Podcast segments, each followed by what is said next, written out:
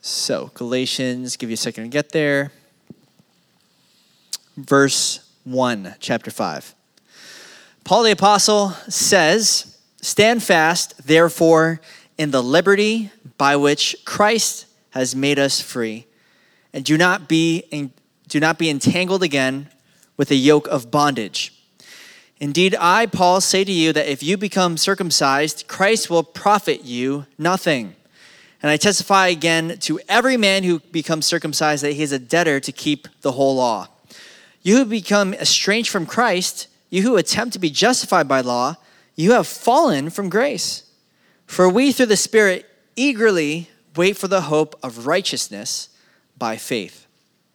For in Christ Jesus, neither circumcision nor uncircumcision avails anything, but faith working through love. Let us pray. Thank you, Lord, for once again the opportunity to gather here. We never want to take that for granted. But we do pray, Lord, that you would come down from heaven and enter into this space. Give us more of your presence, more of your spirit. Help us to understand what the Spirit is speaking to the church tonight. And so, Lord, we pray for your power from on heaven to be able to go out into this world that is lost and does not know you and give your words and see life transformation. In Jesus' name, amen. Freedom. Freedom. A lot of people right now, I can tell you for a fact, are devastated or elated because of they think they think that there are certain peoples that will be in power to give them more of what they truly need. And so some people have views of the government, right? That we should have government kind of take more control of things to be able to help those that are hurting or or in need and not able to help themselves and, and don't have the know-how or the wherewithal, the impoverished people. And then there are other people that think the best case for the society is for them to be able to be autonomous and govern themselves. And so people have different views, and then from there they vote and they have laws and, and things like that. But what I want to encourage you with, it, with tonight is you don't have to be devastated or elated because of who's in power, that is a human, because beyond all that, God has given us true liberty that no human being can give us. Not to say government doesn't matter, not to say laws don't matter, voting doesn't matter. But what I'm trying to show you tonight, and what I think the scriptures teach us tonight, is do not dismiss and forget that Christ Jesus has given us something that no one else can purchase for us. So, verse 1 Stand fast, therefore, in the liberty by which Christ has made us free and do not be entangled again with a yoke of bondage. This is a freedom that the world cannot take away and cannot give you. But let me ask this question How many of you really, if you're honest and you're not putting on the church front, how many of you actually feel free? How, much, how many of you are experiencing liberty in Christ? Maybe those that don't, are struggling right now with addiction. And it's hard for you to wrap, wrap your mind around what it looks like to be free in Christ, but I'm still struggling with addiction. Or there's limits to your opportunities because of what has happened right now with COVID. You're not able to get the job that you wanted. You're not able to go date as you used to be able to meet people at the bar or whatever. Or you feel indebted with your student loans. You're trapped. There's no freedom. It doesn't matter what kind of job you get, you'll never be able to pay it back. And yet, here, we're told that beyond all those, all those things, you could be in debt, you could be addicted, and you can be limited in your opportunities and still have liberty in Christ. Is that some kind of superficial thing where it's like you're down and you're depressed, and then you're supposed to like look at the Bible and go, oh, okay, I know. I know my life is a wreck. I know everything around me is crumbling. My future that I had envisioned is being com- completely just, it's vanishing.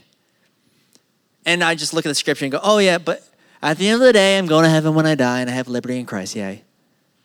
Is that the kind of liberty that Christ wants us to have? What does this even mean? Well, let me read that same verse to you in the NLT, New Living Translation. It says, So Christ has truly set us free. Now make sure that you stay free and don't get tied up again in slavery to the law. What does that mean? That means that many people may truly be free in Christ, but get tied up because they've lost sight of what that means. They've put themselves back in slavery. And maybe that's why you don't feel that freedom tonight. Maybe that's why you feel down and depressed and anxious and all those things. Because you're saying, oh, yeah, I know I'm, I'm free in Christ, but you're not truly experiencing and enjoying the freedom. It was, it was said that actually D.L. Moody talked about as an illustration for one of his sermons that when the Emancipation Proclamation was given and the slaves were legally free, many people still acted as slaves because their slave owners tried to trick them and say, well, I mean, that's, that doesn't really apply over here. You know, that's not even legal. It's going to get overturned and, and all those things. And so they were tricking slaves to staying as slaves, even though legally they were free. And I think that's how the enemy of our soul likes to mess with us. Though we have freedom in Christ, everything is available to us. He makes us think that deep down inside, we're actually still slaves. But John chapter 8, verse 34, Jesus said, Most assuredly I say to you, whoever commits sin is a slave of sin, and a slave does not abide in the house forever, but a son abides forever. Therefore, if the Son makes you free, you shall be free indeed. He said, You're not a slave, you're a son. A slave lives in the house because in those days, it wasn't like slavery that we know in the past hundred years, but slavery in the days of uh, the New Testament looked like when you weren't able to pay your debts, they didn't have credit cards, so you would become an indentured servant. For seven years, you would work to pay off your debt. So while you were there, you were basically a servant to the family that you were in debt to, and you didn't really belong there. You were just paying off your debt. But if you're a child, if you're a son, if you're a daughter, you do belong in that house, and therefore you abide. You live there forever. There's security that's found in being a child. So, what does this mean? If Christ is truly going to set us free from the power of sin, what does that mean? Well, what does that even mean? Freedom from sin. Like, I'm not going to sin ever again. Once I believe in Jesus, it's just all over. Well, if you back up in John chapter 8, verse 31, Jesus said to the Jews who believed in him, If you abide or live in my word, you are my disciples indeed, and you shall know the truth, and the truth shall make you free. So Jesus says, by knowing the truth, you will be set free. In other words, if you want to conquer deception and lies of being told you're slaves, you need to start speaking truth to the lie. A lot of us are operating in slavery because we have forgotten the truth of our standing in Christ. We've allowed ourselves to be deceived by other people or the ways of the world. And so we forget about the benefits we have to become to, to be called a disciple of Jesus. So by freedom, this is what we mean. Number one, we have the freedom to become all that God has created us to be. When you are set free in Christ, you have the freedom to be all that God has created us to be. I always encourage people to take notes because I forget these things, but these are one of the things that you don't want to forget because you will forget it. When you think about what sin does, sin dehumanizes people. It makes you less of who you really are. It's kind of like dementia. Over time, that person loses their personality. They forget things, they forget faces and names it starts taking away a lot of their intellect. And sin does the same thing to us. It makes us forget about who we truly are. And as it does that, it's almost like if you've ever been with a friend when they're drunk or when they're high, the person that they are acting to be in that moment isn't really them. And sin does the same thing because we have a sin nature. And most of the sin that we commit is not conscious sin. When I lie, when I get angry and I say things I shouldn't say, it's not like I planned it out, like, okay, at this moment, I'm to be really fed up, and then I'm to say these precise words. When I lie, it's not because I planned out, you know what, in order to cover my bases, I need to make sure that I deceive as many people as possible. Most of it just seems to come out of us naturally. And that's because we have a sin nature inside of us. And so the scary thing about it is sin is doing exactly what we want to do. So when people talk about freedom in the world, a lot of times they say, like, you need to be who you really are deep down inside. Like, look down at your feelings and really see like what the true you actually wants and then chase after that. But here's the problem I have conflicting feelings about everything. I have conf- conflicting thoughts. How many of you have major decisions and you can't make up your mind? And yet we're supposed to dig deep down inside and look at the truest part of ourselves. And then from there, make a determination as to what we really want. But here's the news, and this is the reality that Christians and non Christians realize we have two natures inside of us.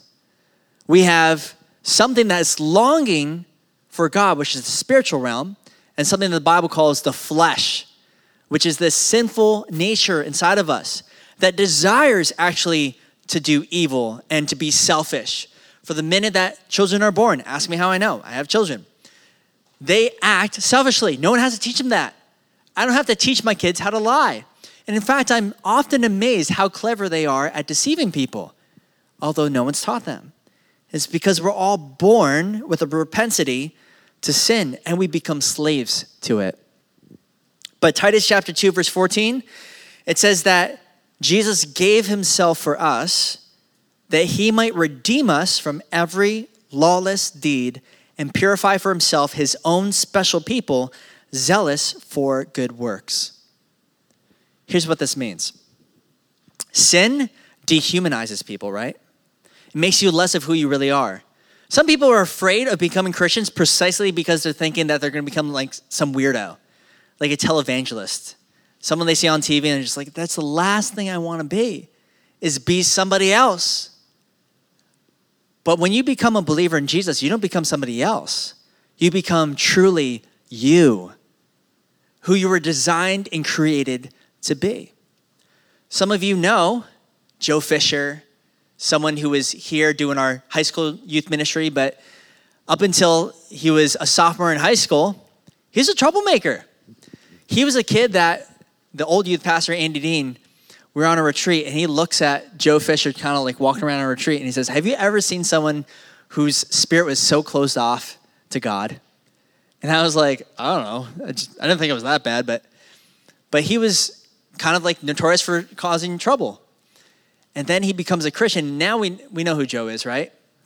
Loves the scriptures, loves the Lord, joyful, peaceful, exhibits this for the Spirit. And it's hard to imagine Joe like that. And it's because Joe has really become who's, who he's designed to be in Jesus Christ. Like all the plans that God had for him, he's entering in because he's just walking in obedience.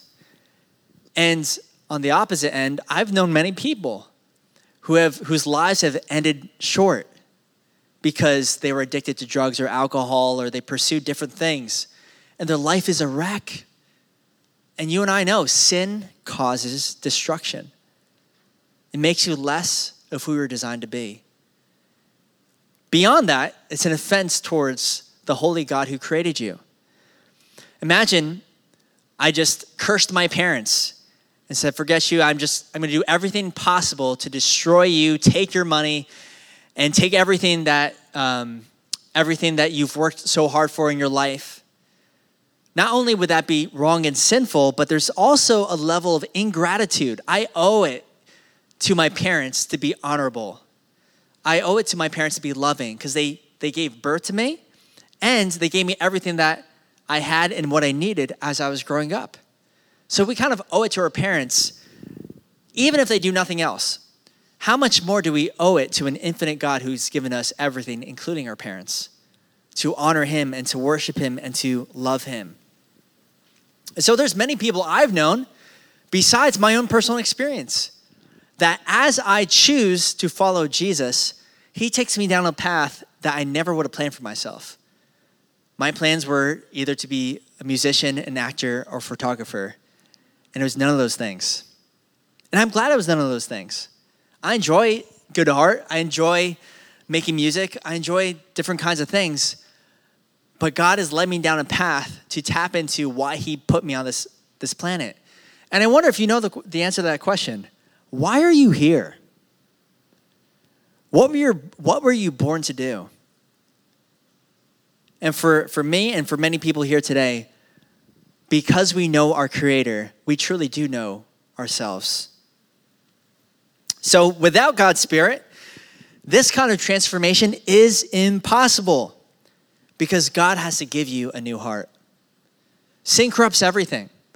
It's almost like have you ever tried like washing out a Gatorade bottle and then putting water in it?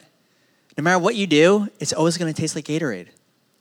And sin is kind of, kind of like that. None of you are moved by, by that illustration. I thought it was pretty clever. So, number one, freedom to become all that God has created us to be. Number two, here's what the freedom is from it's freedom from living to atone for our faults. So, not only do we have freedom in Christ to be who we are really created to be, but we also have freedom from constantly living to measure up and to atone for our sins. I'm going to use another illustration, and hopefully, this one's more impressive.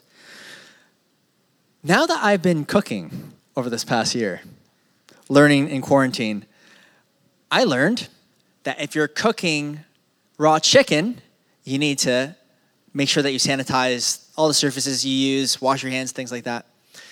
Now, if I don't wash my hands and I'm cooking with raw chicken, I'm making chicken cutlets or whatever, and I'm putting eggs on it and, and the breadcrumbs and whatever, um, it doesn't matter how long I go being able to organize different dishes and salad and whatever else. I need to wash my hands, otherwise, I'm contaminating everything that I touch. And sin is also like that. No matter what you do, you will continue spreading the contamination with your sin. As you try to atone for your sin, you try to make it right, you still are doing it from a selfish motive. There's something inside of us that's constantly driving us, and it's not God when you are living in sin. But in 1 Corinthians chapter 6 verse 11 it says, "You were washed, you were sanctified, you were justified in the name of the Lord Jesus and by the spirit of our God."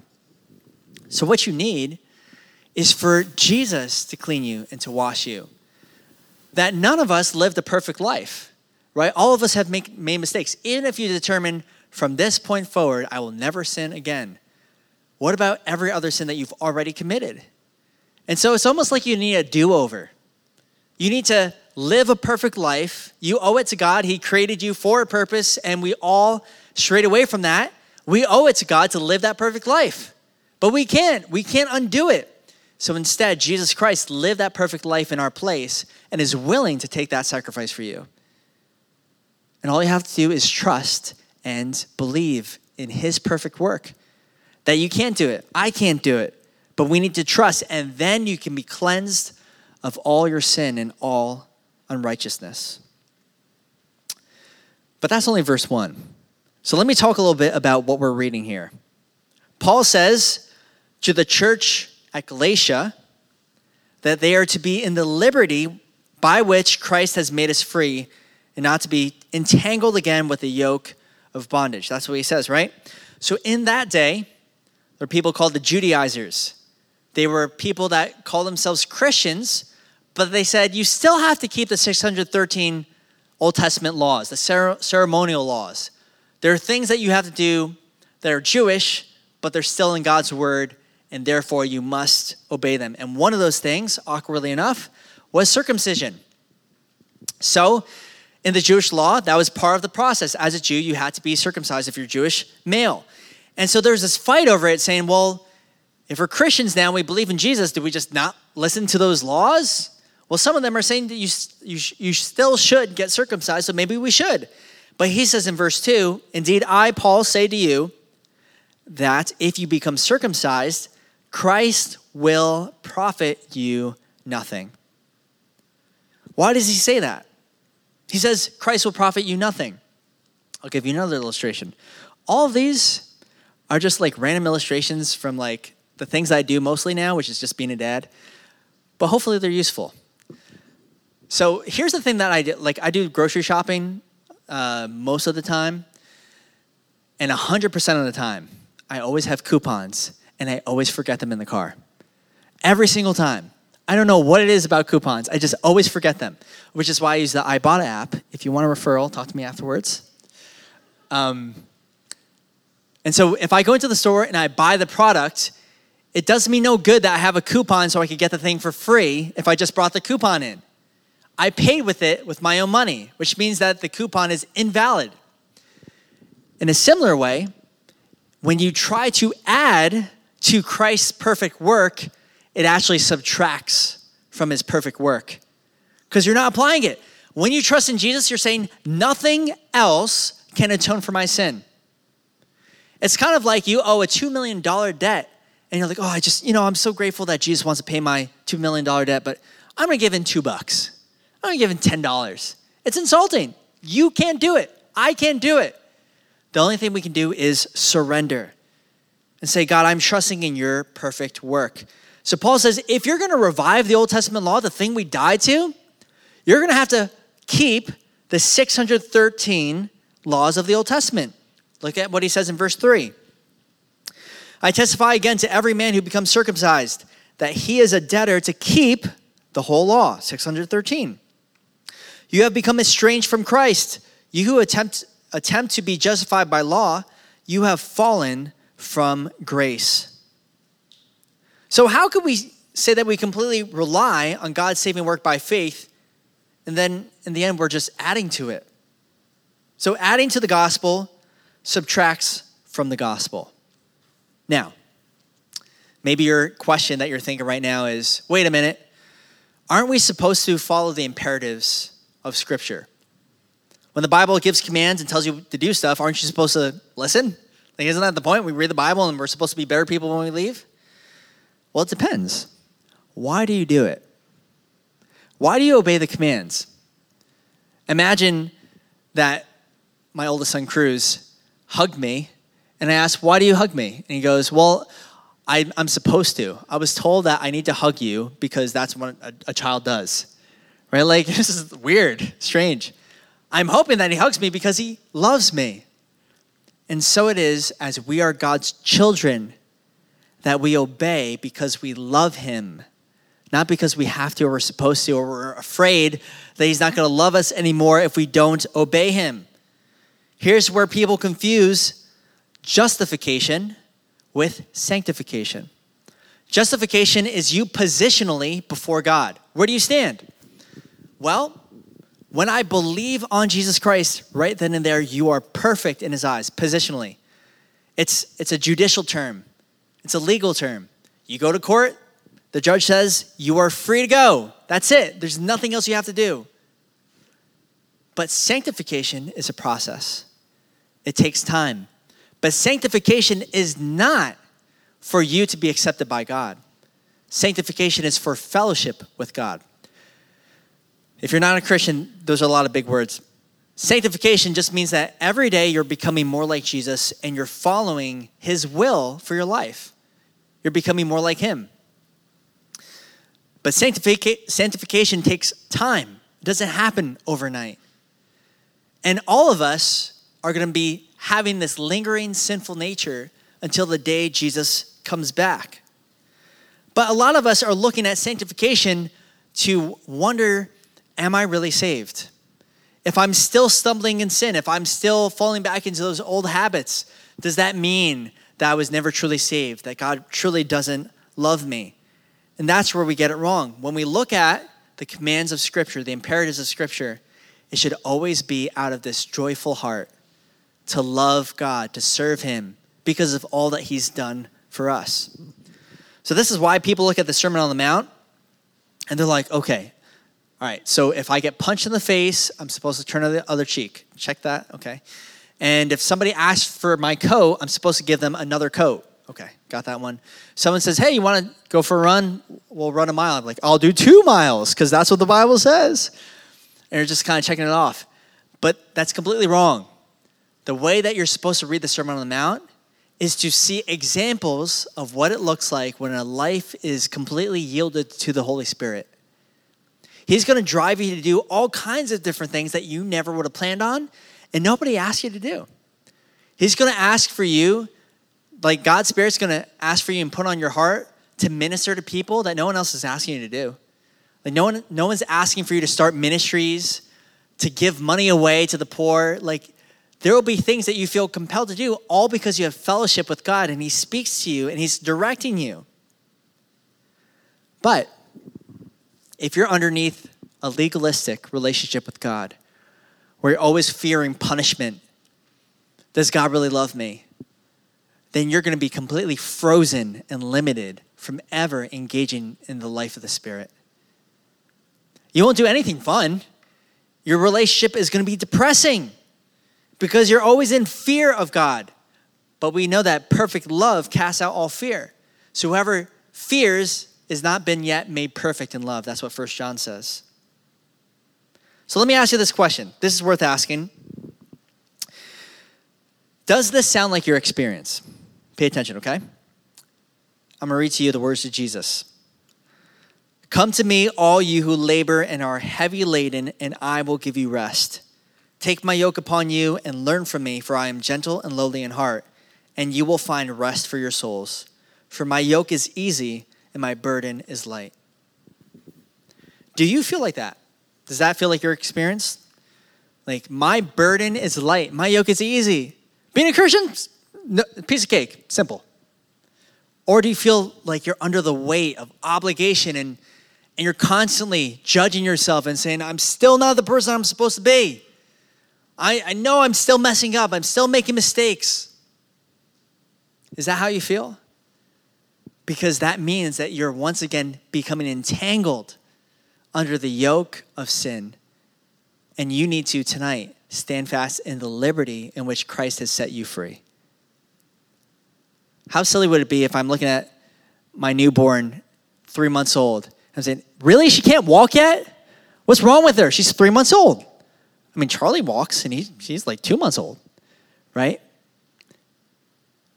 Can we see God looks at you as his child? And every step you take, he's cheering you on.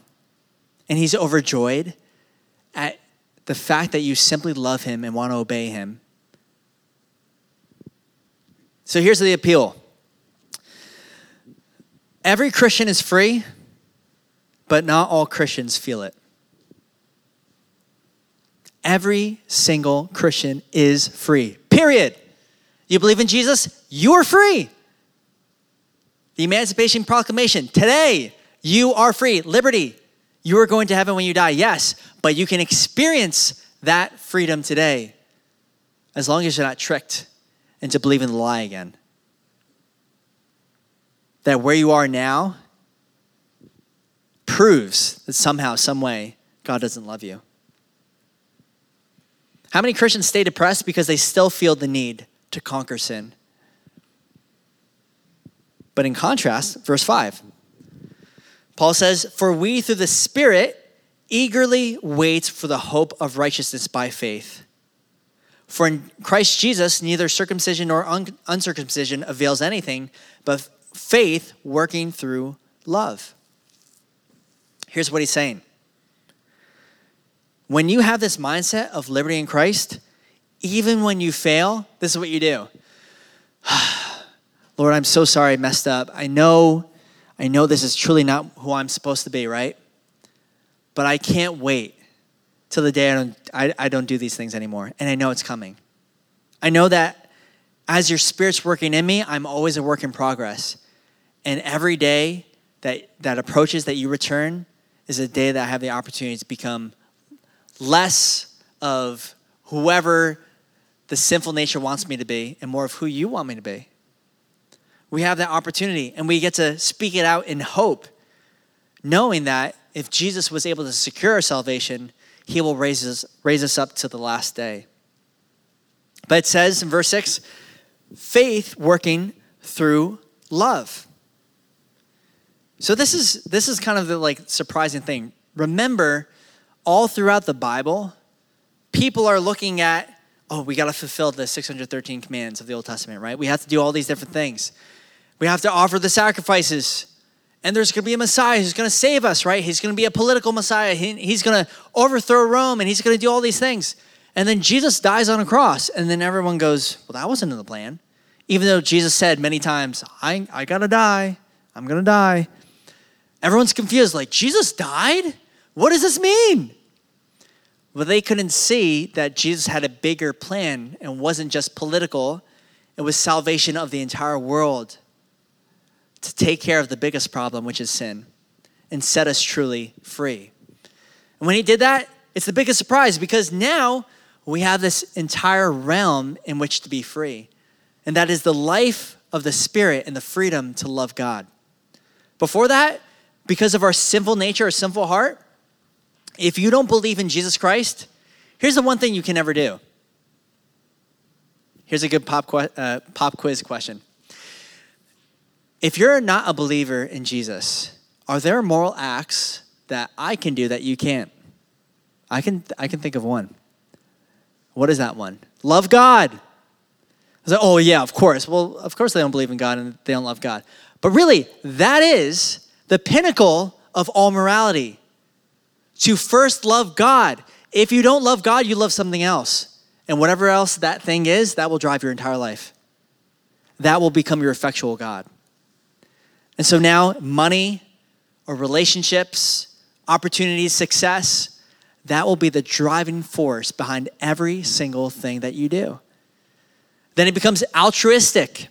I help this person because it's better for humanity, it's better for me, it's better for my resume, I look better. But when you become a Christian, when you put your faith in Jesus Christ, now you die to self. It's not about me anymore. Now I have the power and freedom to no longer love myself and love somebody else. This is why the Bible says true love has no one than this that you would lay down your life for your friends. And Jesus Christ laid down his life. And then we look at that sacrificial, uh, what Jesus did with his sacrifice, and we emulate it in the way that we live. We live sacrificially because Jesus gave us everything, and so we give everything for our neighbor. So let's look at verse 7. Paul says, You ran well. Who hindered you from obeying the truth? This persuasion does not come from him who calls you. A little leaven leavens the whole lump. I have confidence in you, in the Lord, that you will have no other mind, but he who troubles you shall bear his judgment, whoever he is. So Paul says that someone in particular has been giving them this deception that they have to still obey some of these ceremonial laws or whatever. And so they're entangled again with the yoke of sin, feeling like they have to measure up or whatever. But here's, here's the thing you will have friends with good intentions that tell you complete lies. You'll have friends that tell you um, how to get the most out of life, what you should do morally. And some of them might be messengers from Satan himself, even though they don't even know it. So how can you tell? How can you like people have a really hard time like doing fact checking right now? How do you fact check truth? The answer is the Bible. That's it. You and I have our feelings about things, but we always bring it back to the Word of God because Jesus Christ is the way, the truth, and the life. Now, I know that's like a presupposition. So if you're an atheist or an agnostic or some, a seeker, you're probably like, well, yeah, but that's only because you already believe that Christianity is the truth. Well, investigate it. And what I find, it's the weirdest thing. I've talked about this before. The weirdest thing is everybody's so adamant about fact checking and sources and all this stuff when it comes to politics and science and all that stuff. Then it comes to religion, and like, oh, who, who knows? No one can really know. Just maybe, and like, I'll give them like resources. Have you read the Bible? Like, no, no, no I, yeah, I'm not really into that. I mean, like, no one can ever really know. How would you know unless you actually read it? Like, why not? And so Sometimes I think maybe it's because it's overwhelming, because there's over 2,000 different religions.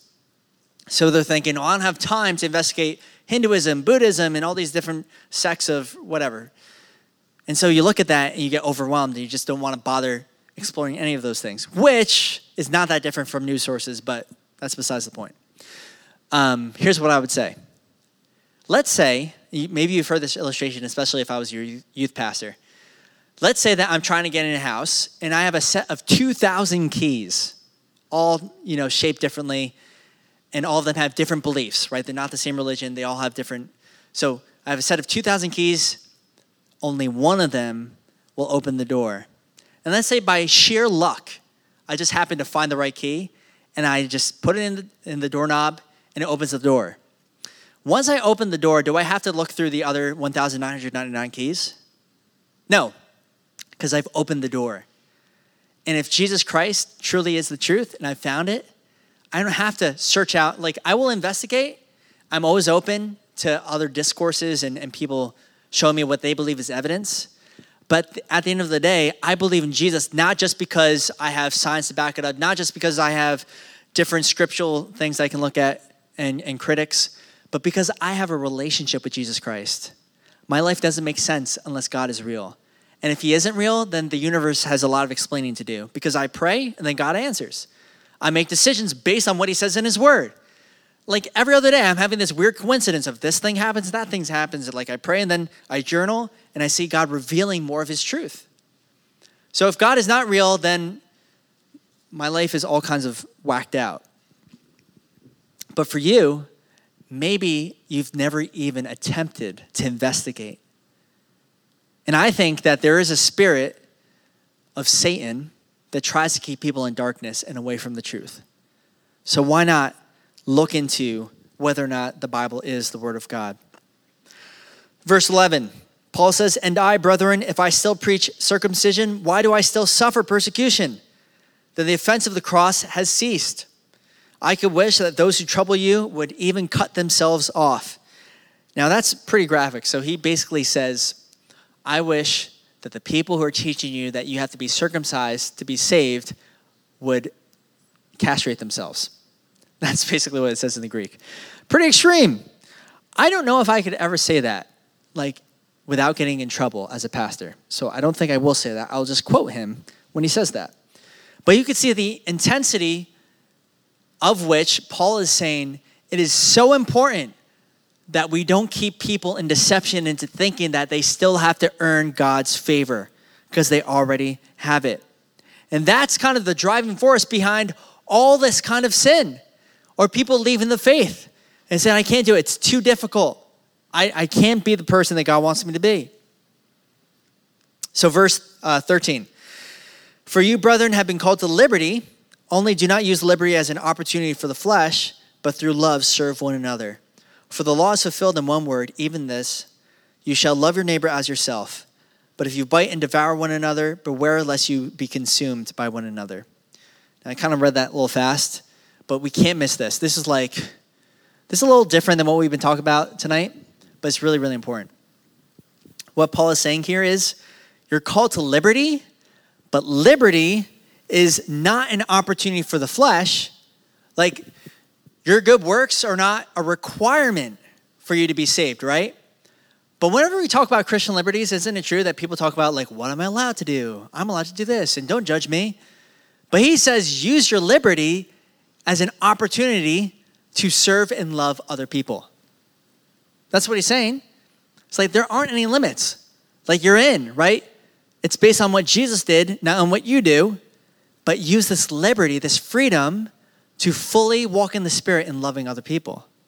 That's what he says. But notice how he closes in verse 15. But if you bite and devour one another, beware lest you be consumed by one another. How, how many churches does that verse describe? People just biting and devouring one another because they're so fixed on this is my liberty, my rights, I'm allowed, you can't tell me what to do. And that's exactly what the enemy of our souls wants is Christians fighting other Christians. And the world looks on and says, there's no way I ever want to be a Christian.